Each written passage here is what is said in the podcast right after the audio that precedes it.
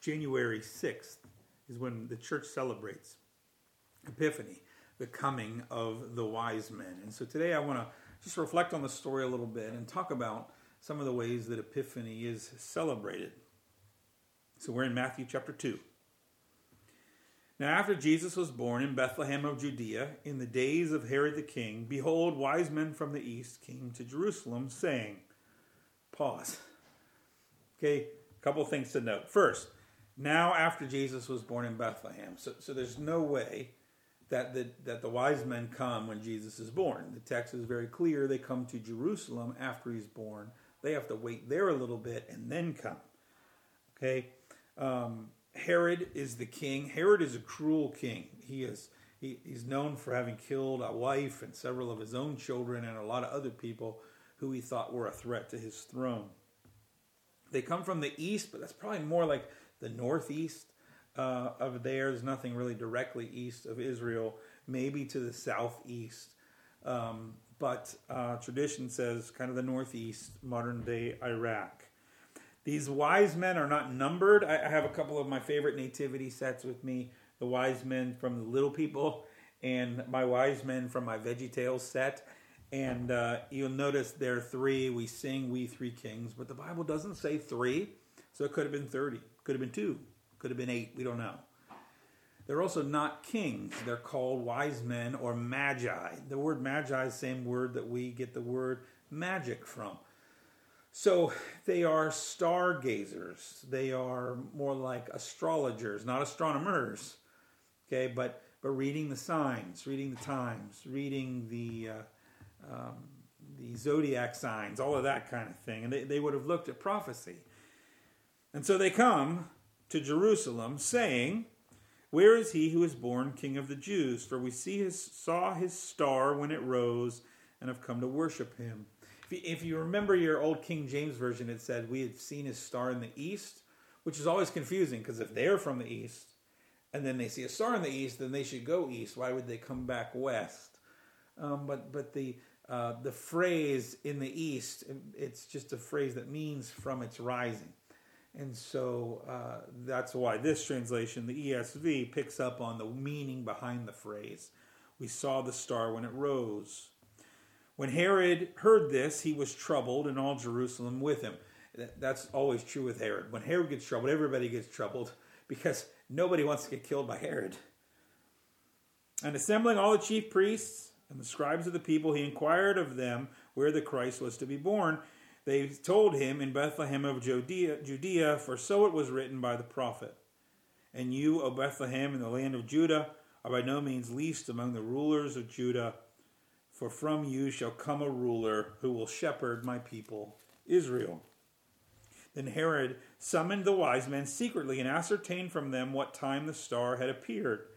And he sent them to Bethlehem, saying, Go and search diligently for the child, and when you have found him, bring me word that I too may come and worship him.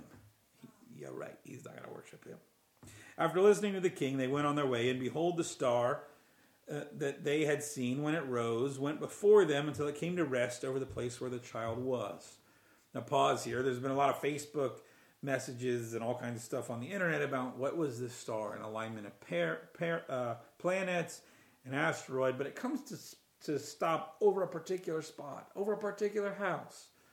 So the church has also also wonder, always wondered if this was perhaps actually an angel. And in, in many of your nativity sets, there's an angel over the nativity set representing that star.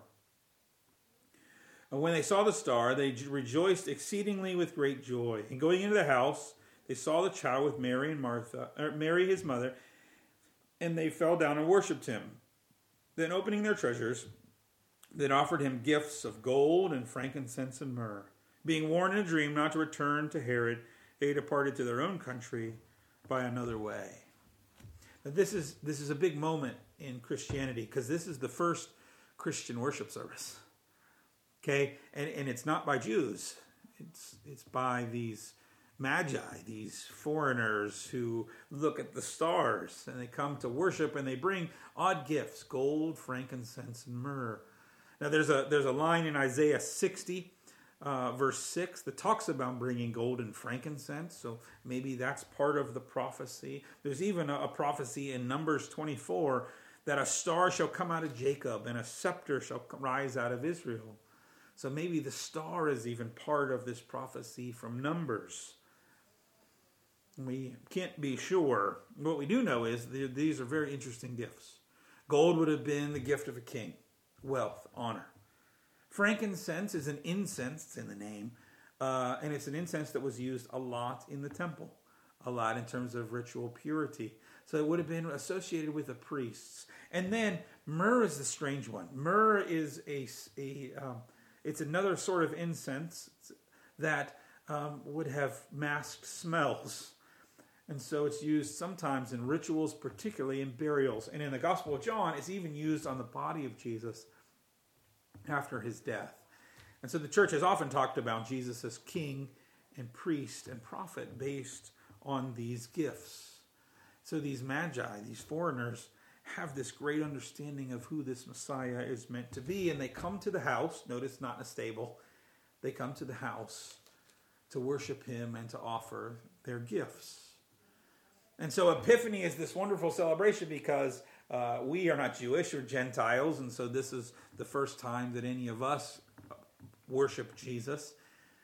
But also because the wise men come to a house and bring gifts and blessings, um, there is a tradition among the Catholic Church and other traditions of what's called the blessing of the house or the chalking of the door. And so, what they do is the priest, a lot of times in church, will, will bless the chalk and pray a blessing over houses and then send people home with a piece of chalk that they can pray a prayer and mark their doors with a blessing. And the blessing looks like this.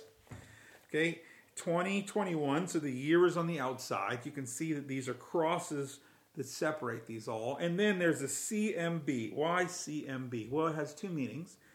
CMB are the tra- stand for the traditional names of the three wise men: Caspar, Melchior, and Balthazar. Okay, Caspar, Melchior, and Balthazar are the three traditional names of the three wise men. But it's also in Latin Christus Mansionem Benedictat.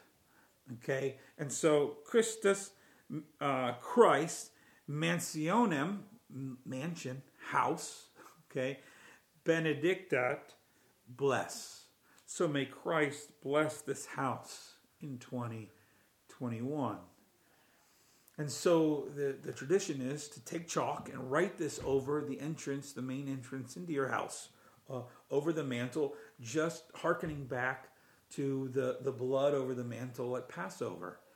And so above your door, you, you write this, just like this, and pray a blessing over your house. Pray that God would bless your house, that God would show up and Christ would be in your house. Pray for your kids, your pets, your property. Pray blessing for anyone who enters your house as a visitor in this new year. It's a great way to celebrate and remember Epiphany. So may you have a great year. May God bless your home and your family. May God bless our church and our church family. May God bless our community and our world in 2021.